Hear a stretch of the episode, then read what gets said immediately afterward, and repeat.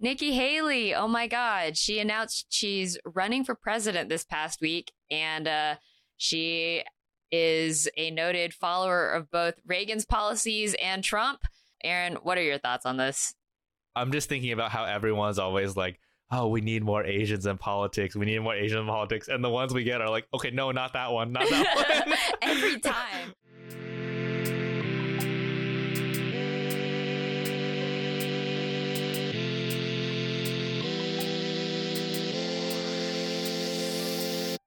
Welcome to the Politically Asian podcast. We're two Asian American comedians talking about politics and the Asian American community in hopes of getting more Asians to talk about politics. We are coming at you live from Brooklyn, New York. My name is Gerrie Lim. My pronouns are they, them, and you can find me across the internet at Gerrieyaki. That's G E R R I E Y A K I. And my co host, Hey, my name is Aaron Yin. My pronouns are he, him, and you can find me on social media at Aaron Flarin. That's A A R O N F L A R I N. And before we get into the episode, we want to say thank you to two new donors to the pod. Woohoo! Woo! Yay! So each week, Gerrie and I, we only thank two people just to, you know, not clog up the entire episode with thank yous. So this week, the first person we are thanking is Randy K. Yay, thank you, Randy. Woo! Thank you, Randy. 99% sure this is the Randy who's the, the host of the Banh Mi Chronicles, another Asian American podcast. Check him out. Um, if it's not you, Randy, uh, ignore that. Thank you, other Randy K. But I'm pretty sure it's oh awkward. Okay. Anyway, so Randy, uh, yeah, I'm sure you already know this. We will just generate a fortune for you using an automatic fortune cookie generator and then interpret it in a politically Asian style. So, Randy, your fortune for today is you must try or hate yourself for not trying. I'm going to say that again. You must try or hate yourself for not trying. All right, Gerrie. Uh, what what are you thinking after you hear this fortune? Wow, I don't remember the Yoda quote going like this. Um, feels a little bit more emo uh, and a little bit more uh, extreme, but you know, I like the energy. It's a little bit more spicy. mm-hmm, Yeah, basically, just you gotta do it or you're not doing it. What do you think? No, I mean that. I think this one's pretty straightforward, Randy. You know, I'm not sure if uh, you know, you have any projects going on. I think you finished school, but you know, any pods or projects or organizing efforts. I think this is a pretty clear sign to do something. Otherwise, you're gonna beat yourself up about it. I don't think this. I don't- I don't know how else to read this. It's it's a pretty clear call to action right here. Yeah. Um, but also, you know, we're, we're interpreting it as a politically Asian podcast. So we, I want to throw on to also be soft. It's okay if, like, you know, you don't try everything or, you know, don't hit your goals. It's okay to, like, be kind to yourself. Yeah, that's right. It, it is pretty extreme in the you either do it or you're gonna hate yourself. I don't Hate yourself. I mean, I mean, that's that's what we say. Like you know, it's like, oh, if I don't do this, I'm gonna hate myself. But you know, hopefully not that extreme. um, yeah. So I'd say you know, give it your best step forward. Uh, hopefully, oh, whatever you're working on, and thank you for supporting the pod. All right, and the second person we're saying thank you to is Kayla. Hey, thank you, Kayla. Thanks, Kayla. All right, Kayla, you already know how it goes. So, your fortune for today is it's amazing how much good you can do if you don't care who gets the credit. Mm, okay. Um, I'll say it again. You know, it's amazing how much good you can do if you don't care who gets the credit. All right, Gerrie, what are you what are you thinking on this one? Um, I I really like this one. I think it's super wholesome, and I think it really encapsulates a lot of like organizing the organizing spirit. Um, it reminds me of uh Bernie Sanders' uh last campaign slogan, the whole "not me" period, us. Oh, okay. If you remember that, yeah, That was so Um, long ago. I don't, but so long ago. Yeah, but yeah, that's that's what that reminds me of. What about you? yeah, I mean, I was gonna say, this is like the opposite of what everyone says for a group project, right? The, the group project is like, no, we actually do care who does the work and who gets the credit. Because, you know, with group projects, it's always like one person doing all the work and then the other people barely doing anything. But yeah, I think for, for organizing, it's especially good to, you know, not have ego be in the way of it, to share the credit whenever possible. Um, and obviously on the work side to also delegate as much as you can. So yeah, I guess Kayla, uh, I'm not sure if you're in the middle of a group project or you're trying to pull something together with a lot of different organizations, but this seems like a sign to not let your ego get in the way, to you know make some small concessions wherever possible for the larger goal. Uh, something along those lines. But what did you say with the group project and organizing? Like it doesn't the credit doesn't really matter, but it just matters that everyone is doing like either A equal work or B work that is best suited for them.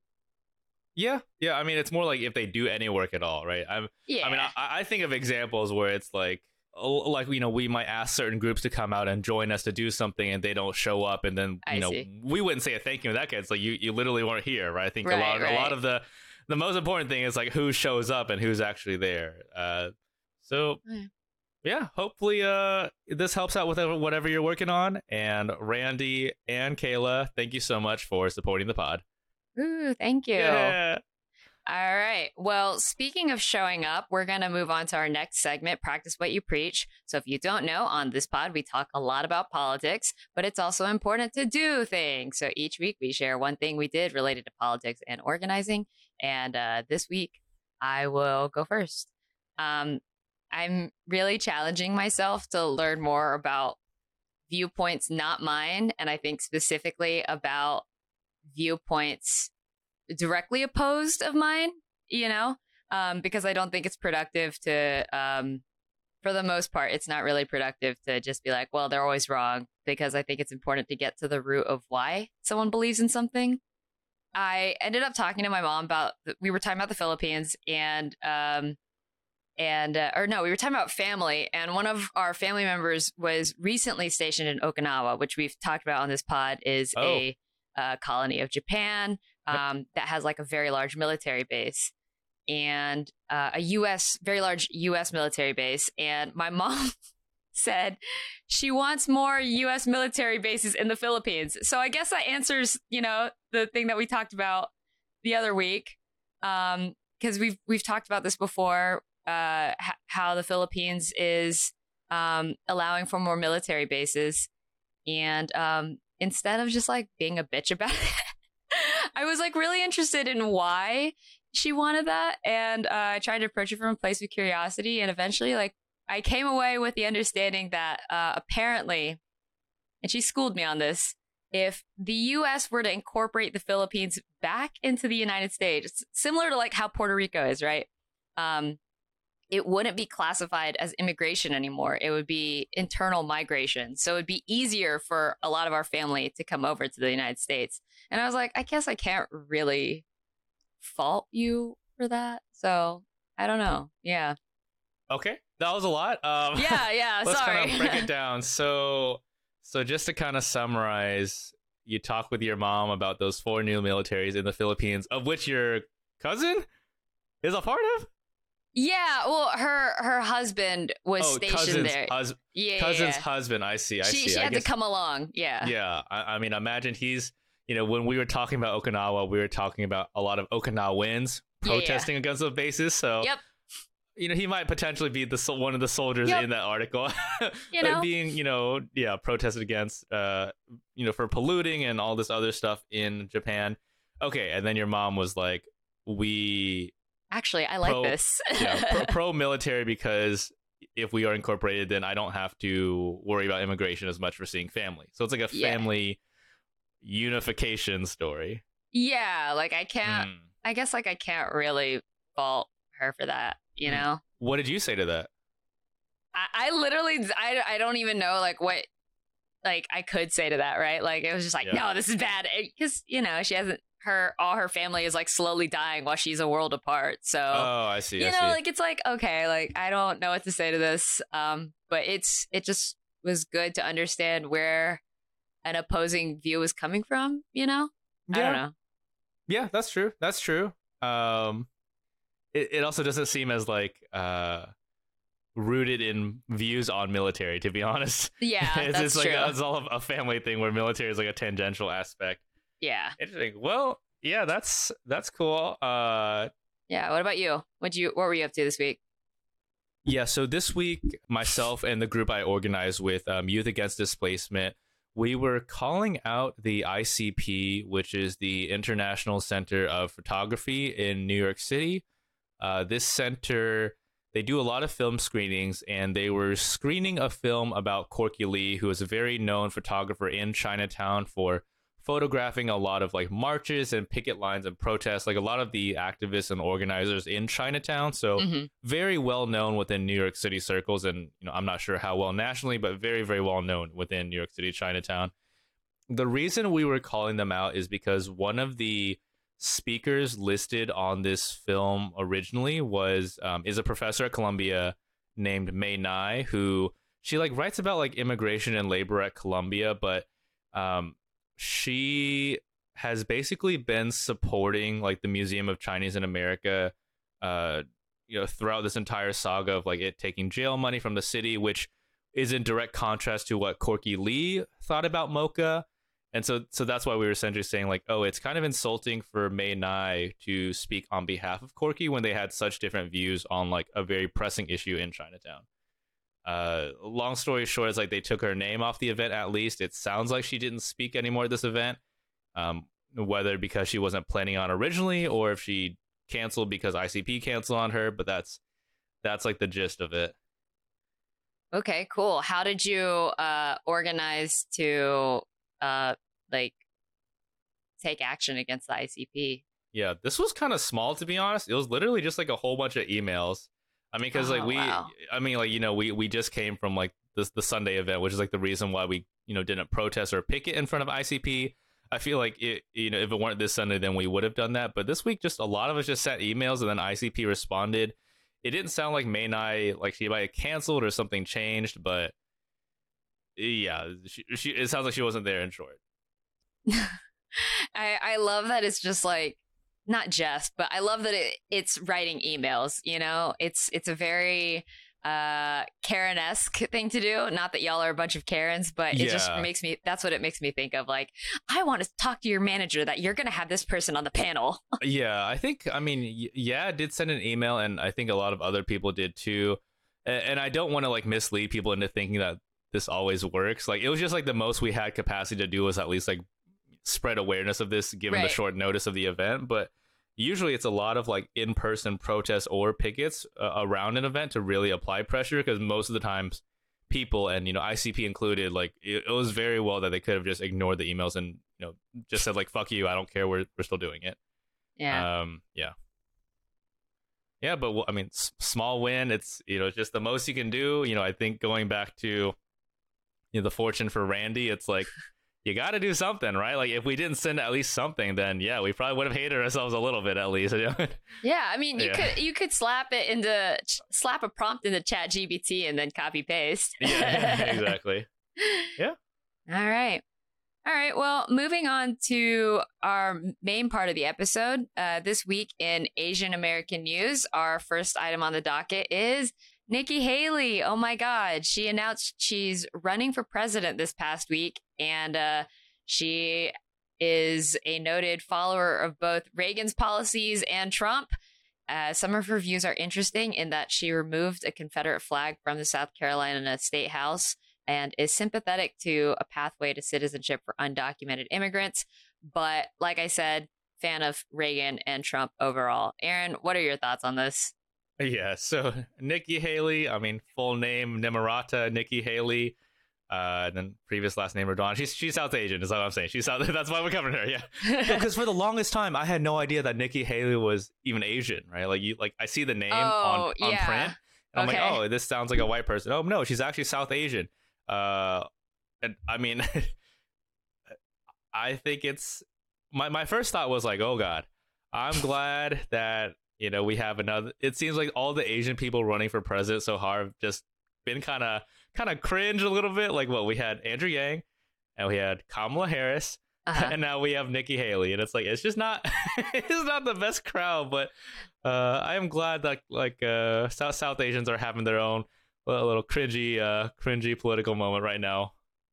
I mean, didn't they have that with Kamala though? Occasionally, like, yeah, yeah. I, I don't This know. This just seems worse though. Yo, Nikki because she's, Haley she's is like, Republican. she's Republican, but also really funny. Like I was, there are so many articles on her, but um, one revolving topic is always around her race and whether she thinks America is racist or not. oh yes. And she spoke at the Republican National Convention in 2020, and she said, "America is not a racist country." I'm the proud daughter of Indian immigrants. You know, my parents, they settled in a southern town. My dad wore a turban. My mother wore a sari. A sari. I was a brown girl.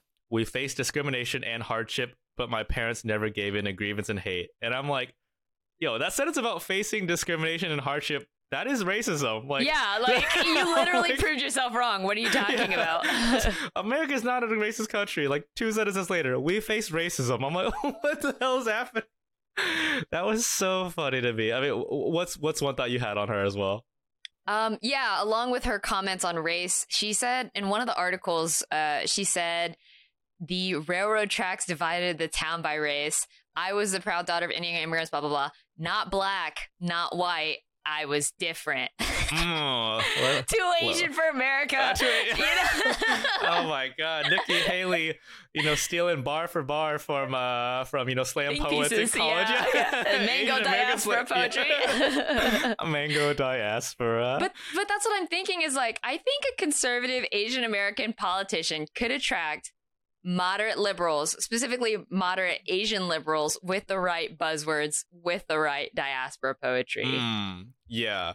I mean, there was that one article on NBC talking about I mean, it actually sounded a little more skeptical, right? They were saying like Nikki's Nikki Haley's campaign opened with an appeal to race. Yeah. Some Indian Americans say it won't work. And it, and it the article was like older, you know, uh in uh, Indian immigrants Yeah. might align more with her, but like younger generations, they have such different views on like gun control and whether America's racist and the whole uh, you know education debates and everything else. It's like it, it seems like an uphill battle for the younger crowd. I don't really trust uh, in general what media like especially NBC, you know, those those sites really say like, "Oh, we don't think this person." Cuz how long how long did Trump run and pe- people didn't take him seriously for the longest time, Yeah, that's true. That's true. Yeah. Yeah. I, mean, I don't know. They're I mean, she uh, she is one of many Republican candidates with those single digit numbers right now. Yeah. Obviously, Trump is leading with the majority, um, but they're also the only two people who even have announced their candidacy. Wait, sorry, who's Yeah. the second person? Oh, Oh, Trump and just literally Trump and Nikki Haley, right? Oh, that's, Oh, okay. That's it for now. But like, there are a lot of Alright. people who might run. It's give DeSantis time. yeah, I know exactly. DeSantis and like yeah, back in 2016, she was first like a really huge supporter of Marco Rubio, and then a huge Flop supporter era. of yeah, flop era, and then Ted Cruz again, flop era. Your flop era. and then finally, when Trump became the finalist, she said she was not a fan, but she would, you know, support him as a fellow party member, essentially. But yeah, I'm just like, I don't know. It's uh, I'm just thinking about how everyone's always like, oh, we need more Asians in politics. We need more Asian in politics, and the ones we get are like, okay, no, not that one, not that one. Every time. yeah. Yeah, I um okay, my hot take is that I think Republicans do a better job of sounding like they'll handle the things Asian voters are worried about, even if like in practice those policies would make the things worse. Mm, yeah, yeah, especially on crime and things. I'll say like Nikki doesn't even really seem to care about that. Like she was Trump's United Nations like uh like liaison or whatever the word is. So like her whole thing is around like international disputes and I think that's also what's getting her in hot water too because when Trump um banned travel from a lot of like Muslim majority countries, she was like, "Oh, it's not a Muslim ban. Trump's not doing this." And so yeah, I- feel like I feel like she's not really in sync with South Asians on that perspective either. Nah, Yeah, I'm we'll not see. surprised. I'll, I'll close. I'll close out with this. Like she has this quote that she's like, "We don't ever want to educate South Carolina children like they educate California children." I imagine this is something about the curriculum, critical race yeah, theory, whatever. Yeah, yeah, yeah, yeah. I was like, Okay, so I looked it up, and California has a higher graduation rate. It has it ranks better than South Carolina in both like grade school and higher education. So I don't really, I don't know what we're trying to do Oh, here. yeah. Man, I was just gonna say I didn't know this before, but like like her husband apparently also what is a soldier and he was in Afghanistan. Cool. I'm just like, that's just to me that just sounds really awkward. Like you know he was in Afghanistan probably like you know like essentially unaliving a lot of brown people, right? But then he's also married to a brown person and it's just like Jesus Christ. I'm like there's so many contradictions. It's like You got to do a lot of mental gymnastics. yeah, I think. yeah, yeah. A lot of mental yeah. exactly. Yeah. All right. Well, moving on to the next topic. So, you know, we first talk about South Asians. Now we are talking about Asian Americans in the South. Uh, there were some new articles coming out. One one titled "The South's Asian American Population is Booming and Diverse." So these are some like population study articles, basically talking about how Asian Americans are uh, really bumping up the numbers in the South and Southeast specifically North Carolina. Um, you know, for the listeners who may or may not know, like I grew up in Arkansas, Gerrie grew up in Alabama, so we are both Yeehaw. yeehaw the the, the, the, the southern the southern Asians. Uh, you know, I think we're we're even less known than the Midwest Asians, who I find kind of boring to be honest. But Ooh, spicy. I do. I think they're they're really boring, man. We we could talk about that later. But Gerrie, what's one thought you had on these articles? Um, I love hearing stuff like this. Uh, it's I don't know if you get this, but sometimes when I tell, actually most times when I talk to people here in New York, and I'm like, "Oh yeah, I'm from Alabama, yeehaw, honky tonk," they're like, "Oh my god, what what was that like? I bet you're so glad to be up here now." And it's like in the South, the worst racism I ever experienced was someone called my mom, not even me, someone called my mom a chink over a parking a, a parking lot spot. Uh, Uh, and then like the worst racism I've ever encountered was here, and that was with you in that open mic room where like Oh, that yeah. that dude like threatened us uh, to physical violence because we were mm, Asian. mm, yeah. So yeah, yeah. What do you oh, think? interesting. Yeah, I mean, I feel like Arkansas and Alabama, even among states in the South, are kind of obscure. Really? Like, like people don't. Dude, whenever I say Arkansas, no one even knows where Arkansas is. That's like because that you're that's because you're borderline Midwest. That's all I'm gonna say. Yeah. Just Definitely saying. part of the South. Yeah. No, no Um, one, no one says that about Alabama. Alabama Yeah. literally has a sign in Montgomery that's like the cradle of the Confederacy. No one's Oh, forgetting yeah, that. yeah, yeah.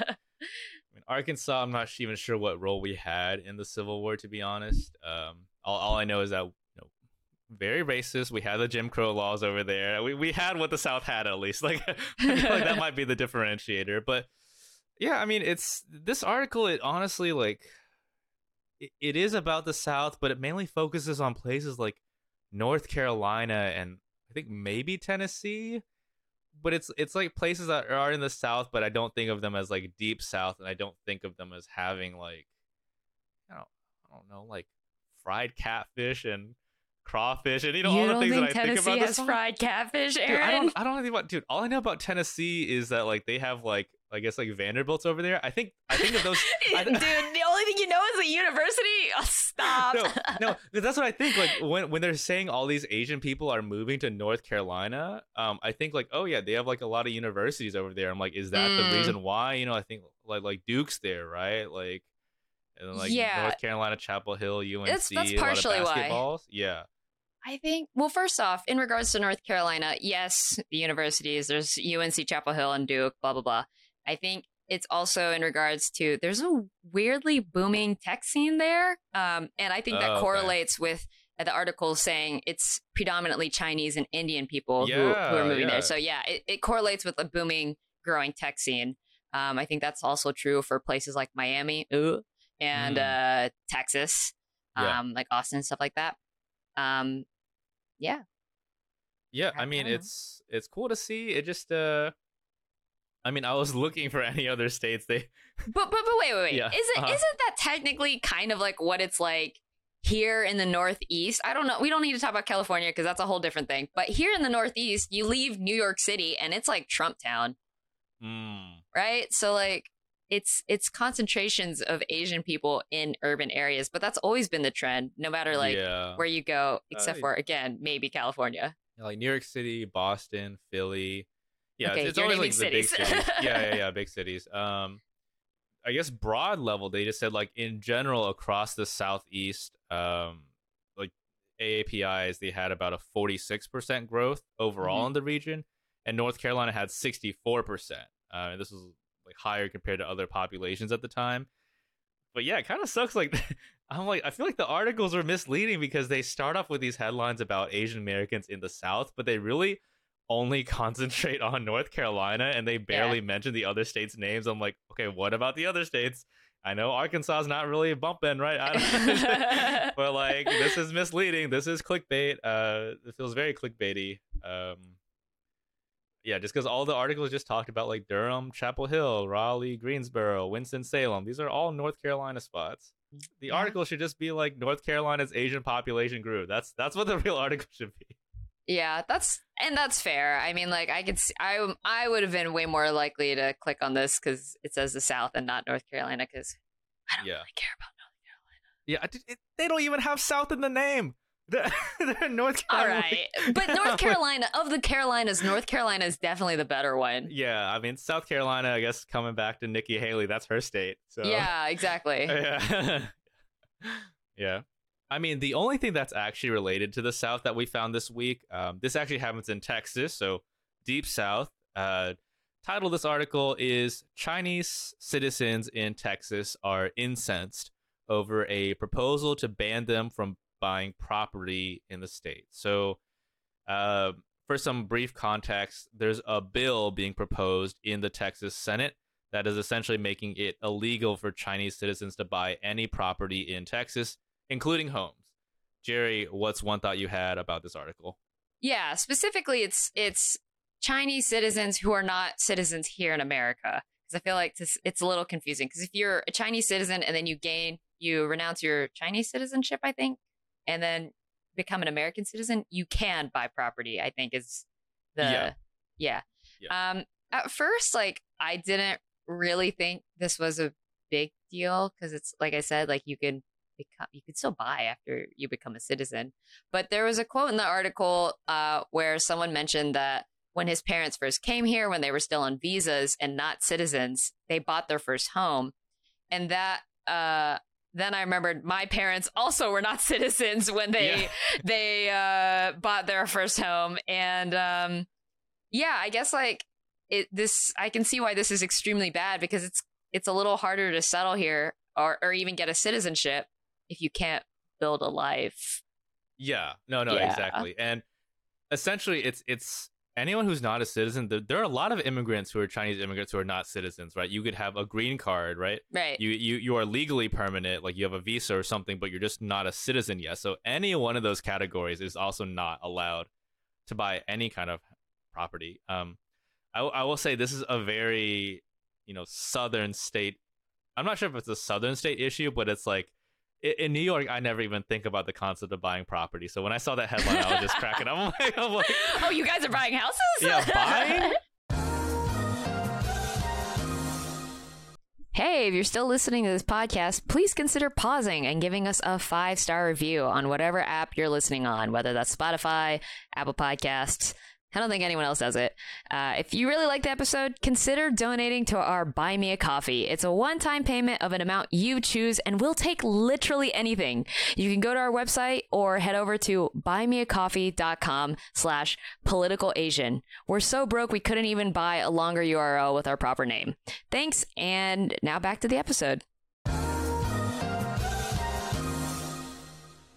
I like this article because it um it, it essentially is, is a different way of getting displaced, right? Like if you're a Chi- Mm, okay. if you're a Chinese immigrant who's trying to make it in Texas, like and you just want a place to live, now you might not be able to have a place, like you might be pushed out of your city, right? Displaced Mm-hmm. out of your city because you legally can't be allowed to even buy a house. And I'm not sure at all what the te- Texas apartment rental scene is like. I, in my mind, I just assume everyone buys a place. I, I truly don't know. So that that's why I think about displacement. Is like if buying is your main option, if it's what everyone does, then Yeah.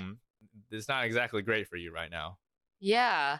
But see, that's like the fact that this is even an issue. I, this is why I don't like it when people write off the South, when people in the Northeast are just kind of like, oh, like you know, "Eh, what's it like? Must have been so bad down there. Uh, it's all like crazy racist white people.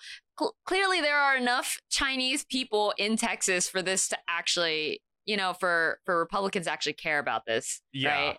Yeah. Um, and so that just pisses me off because then now, in a sense, you've stranded these uh, Asian people or yeah. black people or whoever minor- racial minorities you have.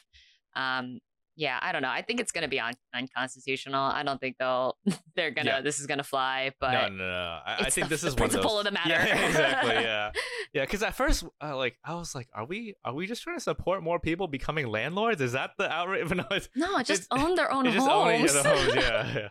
Not but uh, yeah, I was like, this. uh You know, obviously, stop Asian hate comes into this, but I do think this is a greater use of that headline, just because it's. It, it, to me, I always think about this from a displacement point of view. It's Yeah. like hate. Hate also comes in the form of not giving people a house to live at. It's like yeah, it's like a like Maslow's hierarchy of needs, right? It's like level one, you got no house, you got no. you yeah, know, that's you got- exactly what the yeah. triangle says. You Yeah. got no You house. got You no got no food. yeah, you got no water. Yeah. um, yeah, but it, it's cool to see people organizing and protesting around this. Um, Mm. They were just covering one of those. A lot of tie-ins to people mentioning the Chinese Exclusion Act, which yes. you know banned laborers from coming to the U.S. Now it's like we're not allowing you know immigrants and laborers to stay in Texas. Well, I mean, I've been reading about like the history of that, and even when they were allowed to come to the United States, they couldn't own property. So it's literally very similar. Yeah, Yeah, Yeah. I think it's interesting because the United States slash Texas would rather be racist than accept money from people who can readily give them capital. You know? Yeah, exactly. Yeah, people people were saying this is not likely to pass because there are a lot of like legal legally permanent residents, so they're not citizens, but they're like almost there, um, who are in Texas. Uh, it would also really crater the real estate industry or just like the, the state taxes. I don't even like the finances. The those people you see on TikTok, those real estate agents. yeah, yeah. Uh, so hopefully it doesn't pass, but it is, I- think, a sign of all the geopolitics that you know Mm. plays around. It's like. Maybe, maybe I'm just kind of numb to it at this point, but it's like, of it course kinda- they are. Of course Yeah. they're doing that. I, I guess it still is pretty strange to have a bill that targets someone by ethnicity. Is like, I oh yeah, that's a good point. I, I feel like I'm kind of like numb to it right now, but it is it's kind of weird. It, That's a really good point. I feel like it's been a minute since they uh I don't know. yeah, I mean the last one not too long ago was the um the China initiative, which they Oh. also put China explicitly in there, even though it was a general espionage thing. Like you could have named it the espionage, you know, initiative. Right. They didn't the do this for the. Patriot Act, did they? Yeah, like no, where they no, no. were I, I don't remember. I, I we should look that up, but um, yeah, yeah, I don't think they explicitly named anyone. I don't know. yeah. Well, well, I guess Cool. for Chinese people not buying property in Texas, you know, there's there's plenty of land in Arkansas. You know, I'm Isn't it like right above? yeah, it's also right above. It's to the northeast. Uh, yo, you know what's funny is whenever I mention people, uh, mention to people that I'm from Arkansas, people are like, "Oh yeah, like in Minari, was your life similar to McNair's?" Like, no, dude, he lived you on should a just start saying yes. Yeah. bro. just start saying yes. Yeah, yeah, of course. It, like yeah. yeah, it was a farm. Why do you think I'm here now? I don't want to Yeah. do labor. I searched for water all day with that bone. Yeah. Uh. Yeah.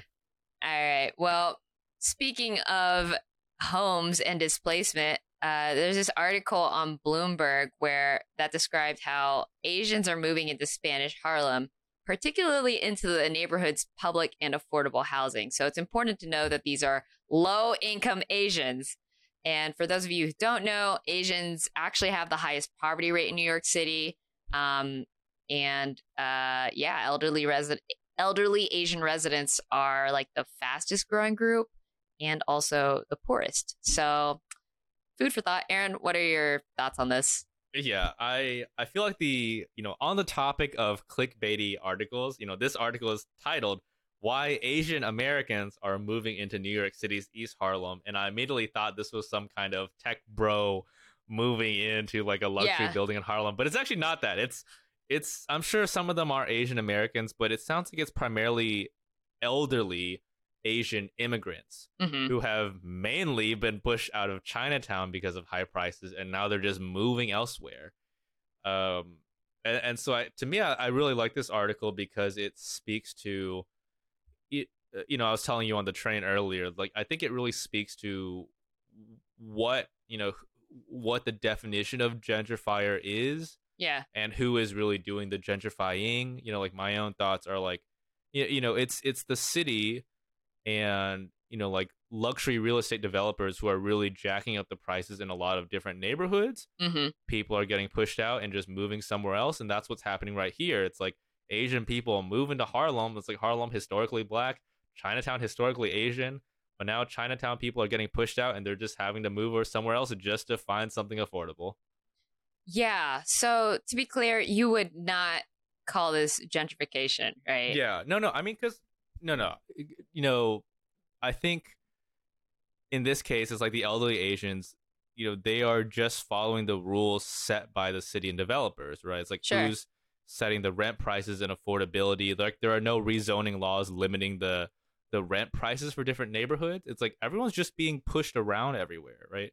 Mm. And I'm sure eventually, I'm not even sure where, eventually, I could see even a case where Harlem, right? People are pushed out of Harlem and they go into some other, even lower income neighborhood, if any, in New York City, right? It's like everyone's just getting pushed out further and further to wherever the cheapest land is. That's interesting. Um, yeah, I actually used to live in Harlem um, a couple years This- ago. this article was about you, actually. yeah, yeah. Except I didn't. I didn't live in East Harlem. I lived on the the west side near 125th and Broadway. Oh, Um, wait. Was this when you were in school? It was a little bit before I started school. Oh, okay, okay. yeah. Yeah. Um, and I remember, I think I was on the cusp right before it, the gentrification really uh, started to ramp up because Yeah. I remember there was like a store on a corner and it had closed and it said coming soon, Whole Foods. Yeah, yeah, yeah. um, yeah, I don't know. It's it's I I I would really say it's not gentrification just because it's like low income people moving into public housing. Um, so it's I feel like it's not necessarily changing the while it may change like the makeup of the neighborhood and that neighborhood would change, it's not necessarily the cause of why their rents would go up. Yeah, yeah. I, I think it's it's definitely a broader discussion because I think when we think gentrification overall, it's like, oh, like white people moving into a historically black neighborhood, and here Sure. come the Whole Foods, and here come the Trader Joe's, and here come Yeah. the little cupcake boutique shops. I always when I see those little cupcake shops, I'm like, Dude. that's that's a very big sign that Yeah, it's it's happening. over. I mean, Yeah. we, we there's like a Shake Shack that just opened over in my, Yeah. my neighborhood. I'm like, yeah, it's Yeah. Yeah. But it's all really like when I was picketing in front of the Museum of Chinese in America, across the street, there were some white people who now live in there. And a long time ago, I would have been like, oh, like white people gentrifying Chinatown. But it's Sure. like even they were probably kicked out of somewhere, I don't know, from like like the Upper West Side or something, or like the, you know, like people are just getting pushed out of expensive places and they're just moving to cheaper places. And Mm, and and anytime that that thing happens like you know people call it gentrification but it's like the, the real people doing the gentrifying are the city and developers who are setting these rules that make it happen right like there's no Yeah. limitations around this yeah, I think to to actually be a gentrifier by the technical definition is that you have to have uh, power and capital, and I feel like the people in question of this article are not that.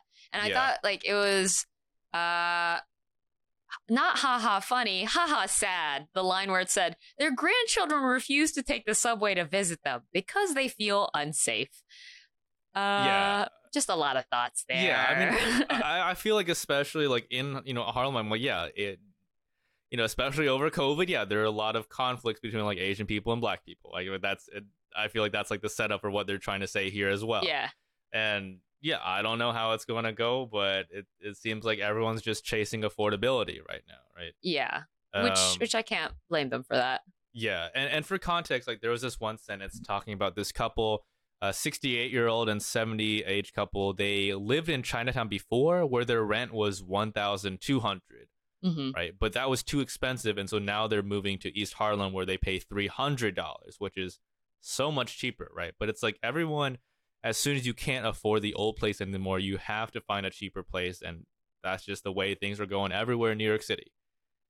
Yeah, I'm I'm still not over the three hundred dollar rent. Like that's oh, 300 that's pretty low right there. that's that's oof. I mean, you know, one could I feel like a devil's advocate could argue that like Chinese elders taking those three hundred dollar apartments is taking away from the local community, the historic Yeah. community that yeah, would yeah, be I can there. see that. Yeah. Um, but I mean, then I don't know, increase affordable housing. yeah i think i think that's a big thing right like that's that's what is really hard in new york city is uniting people around the issue of more affordable housing you Mm. know right now in new york city in general like the the discourse is you know a lot of yimbys are like we need more market rate housing right? Like market rate housing would be like the $1200 apartment right? That's- really, that's market rate. well it depends on like who you know like remember that? There was like a a small clip on community a long time ago where they buy seafood at market rate and then donald glover's like like what market are you buying this from? Yeah, and it's like the same idea. It's like who defines what is market rate? That's You know, true. like a lot of luxury developers they're like yeah 1200 a month for the you know like the very transient tech bro who's like traveling different cities right and it's like who affordable for whom right Mm, okay. um I I feel like yeah, a lot of places like one thousand two hundred. You know, like that. That's something that you know, like young working people maybe could afford, right? yeah, But it, to other people, that's not affordable at all. right. That's Um, yeah. yeah. Mar- market rate does not mean affordable. Is like the the TLDR, I guess. But Okay. Yeah. Ooh, all right. Well, that was depressing as hell. Yeah. Uh, but let's move on to some other articles happening in New York City. So uh, we're covering one article around the ex NYPD hate crimes chief. So this person, uh, you know, she's fired now, but her name was Jessica Corey. She had been with the NYPD for 30 years. She's suing Eric Adams because Eric Adams basically kind of like said bad things about her because she didn't handle a case well about like Asian uh like an Asian hate crime. I'll leave it there. Gerrie, what's one, one thought you had on this situation? um, I think Adams reassigned her, if I remember correctly. Yeah, yeah, that's right. And he said, I don't want a leader in that area that starts off with saying why something is not a possible hate crime. And when I read that, I was like a little like, whoa. Um, because, like, on one hand, I was like, wow, am I agreeing with Eric Adams? Like, he's not discounting the feelings of a victim. Oh my Yeah. goodness. But then the other hand is like, I never trust Eric Adams on anything. So let me think about this a little more Yeah. because um I think, you know, when when everyone calls everything a hate crime or when there's a spike in hate crimes, that's evidence for cops to get more funding. Mm. Um oh, yeah. So, of course, he's going to want someone in there who takes quote hate crimes seriously because Yeah. that means more funding for his buddies. Yeah, that is true. That's true. In, in general, that's like an incentive, right? Yeah. I mean, I feel like the the case in question they were all talking about uh, involved a Korean American named Esther Lee, who, um, just reading the description, she was spat on and called a carrier while riding the subway in October 2021. When I read that, I'm like, okay, this. I mean, it sounds like a hate crime to me, but it was never prosecuted as one because the cops said, "Oh, they didn't use the word Asian when calling you like uh, a carrier, right? They just said carrier, not Asian carrier." But I'm like, oh, okay. You know, and it's like, oh, like what else? Like, uh, to me, it's like clearly they are calling you a carrier of COVID, and they're saying that because you're Asian.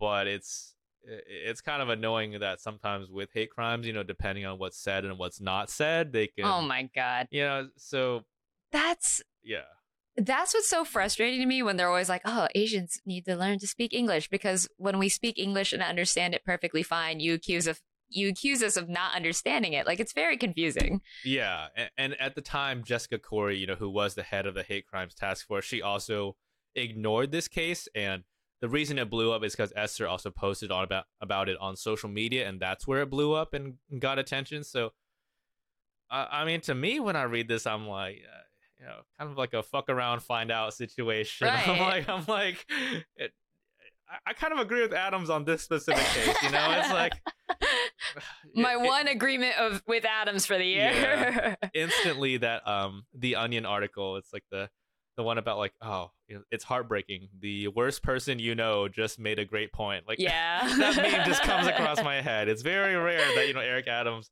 you know who is who is the one also trying to build the jail in Chinatown, like the forty story jail Mm. is is sticking up for Asians right now. But like it's you know it's part of a a greater legacy of not really caring about Chinatown. Yeah, I mean, did you read the quote that uh the former chief gave? Like it in response, or she told uh Esther Lee, quote, you know, you really should not have filmed him, him in regards to the uh, officer that she reported it to. You sh- really should not have taken your phone and started taking oh no no. I think maybe she meant it in in, in regards to the guy who oh, attacked the guy, her. yeah, yeah. Yeah, but still, you really should not have filmed him. You should not have taken your phone and started taking footage of him because you probably triggered him. Yeah, I- that's What? that that's victim blaming gaslighting 101 right there. victim blaming 101.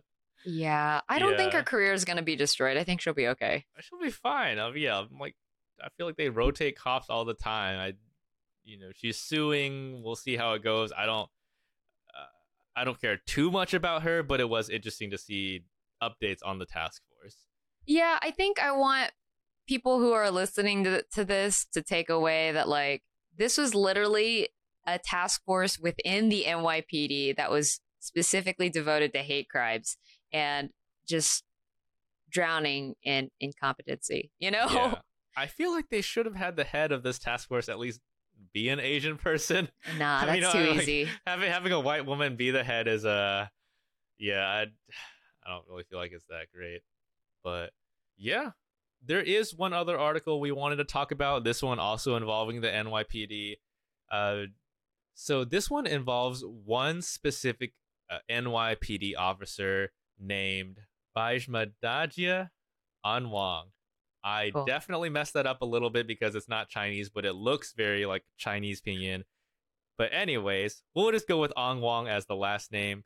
He was an NYPD officer, but he was arrested for being accused of spying for China. He was basically put in prison for six months starting in September 2020. So he got out around March 2021. They just suddenly dropped the case and he was out, but he lost his career and now he's also suing. Gerrie, what is one thought you had about this article?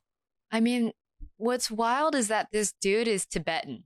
Like, Yeah, yeah. he's Tibetan, and they the prosecutors argued um, that he provided intelligence on ethnic Tibetans who might cooperate with Chinese officials and advise them on how to expand China's soft power in New York. Um, he's also this officer is also uh, a former military person. He like served in Afghanistan and stuff like that. And it's like it literally doesn't matter, like what where you're from or quote what you do for this country. They'll figure out a way to like twist it back to yellow peril. Amen. Amen. Yeah. he, he literally did the check marks for what every white conservative might like, right? Like served in the army. now He's is a, police cop. officer. Yeah, now is a cop with the, the the military to cop pipeline right there. And still, just because he's Asian during like you know one of the peaks of COVID and the peaks of Donald Trump, you know, trying to search for Chinese spies through the China Initiative, he just got profiled, and it's like. I- I have mixed feelings about this because on one hand I'm like I really don't care that much about the NYPD. Like I, you know, I, I wish them harm every day. You know, I pray for the downfall. I pray for the downfall. At the same time, I'm like, I hope this is a lesson for that guy that like the police are literally they literally were not on your side. Like, yeah. They turned you in. They literally called you a spy. Yeah, I, I did you did you read that part where um they said like the case was built partly on recorded phone calls, including some in which authorities said Angwang called a consular official quote big brother and boss.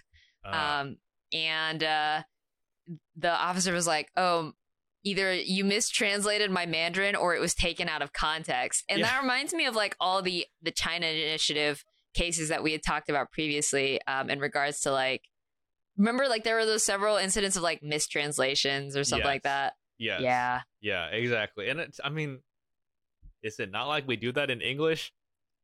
Do people not randomly call you boss? You know, like, hey boss, how's it going? Like, hey, bro. like- yeah. yeah, You do- like, like, what do you- like it just seems like a stretch and and the biggest stretch was the fact that it just suddenly got dropped after six months right? And they they just kind of mess with you and the, the reason this guy's suing is like yeah that was a very stressful six months of my life of like being you know interrogated and spied on by the fbi because they thought i was a spy only for nothing to happen. And it's like to be honest i hope this is some kind of awakening moment for him to not trust the cops and not Yeah. trust the government and the fbi but we'll see how what happens with them Yeah, I I thought it was um I'm I don't know the right word. I guess I'll say sad. Okay. Um is that his Tibetan community is like also suspicious of him now.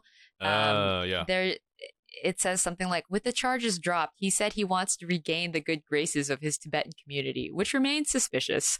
Um Mm. which is interesting because apparently the case was dismissed, but without prejudice, which means the government could press charges again, Yeah. uh, which is wild. I didn't know we could do that in this country. I thought double trial was not okay. I don't understand enough It's- about it- legal stuff. yeah, obviously. me neither. I thought we could never double try someone for the same thing.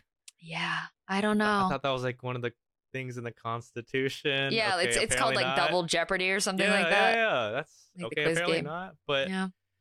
yeah, I think to me when I read about you know this stuff happening, it's just like I really think what you said matters the most. Like no matter how hard you know you try to be quote American in the traditional sense, they will see you as an Asian person first, and then whatever else second.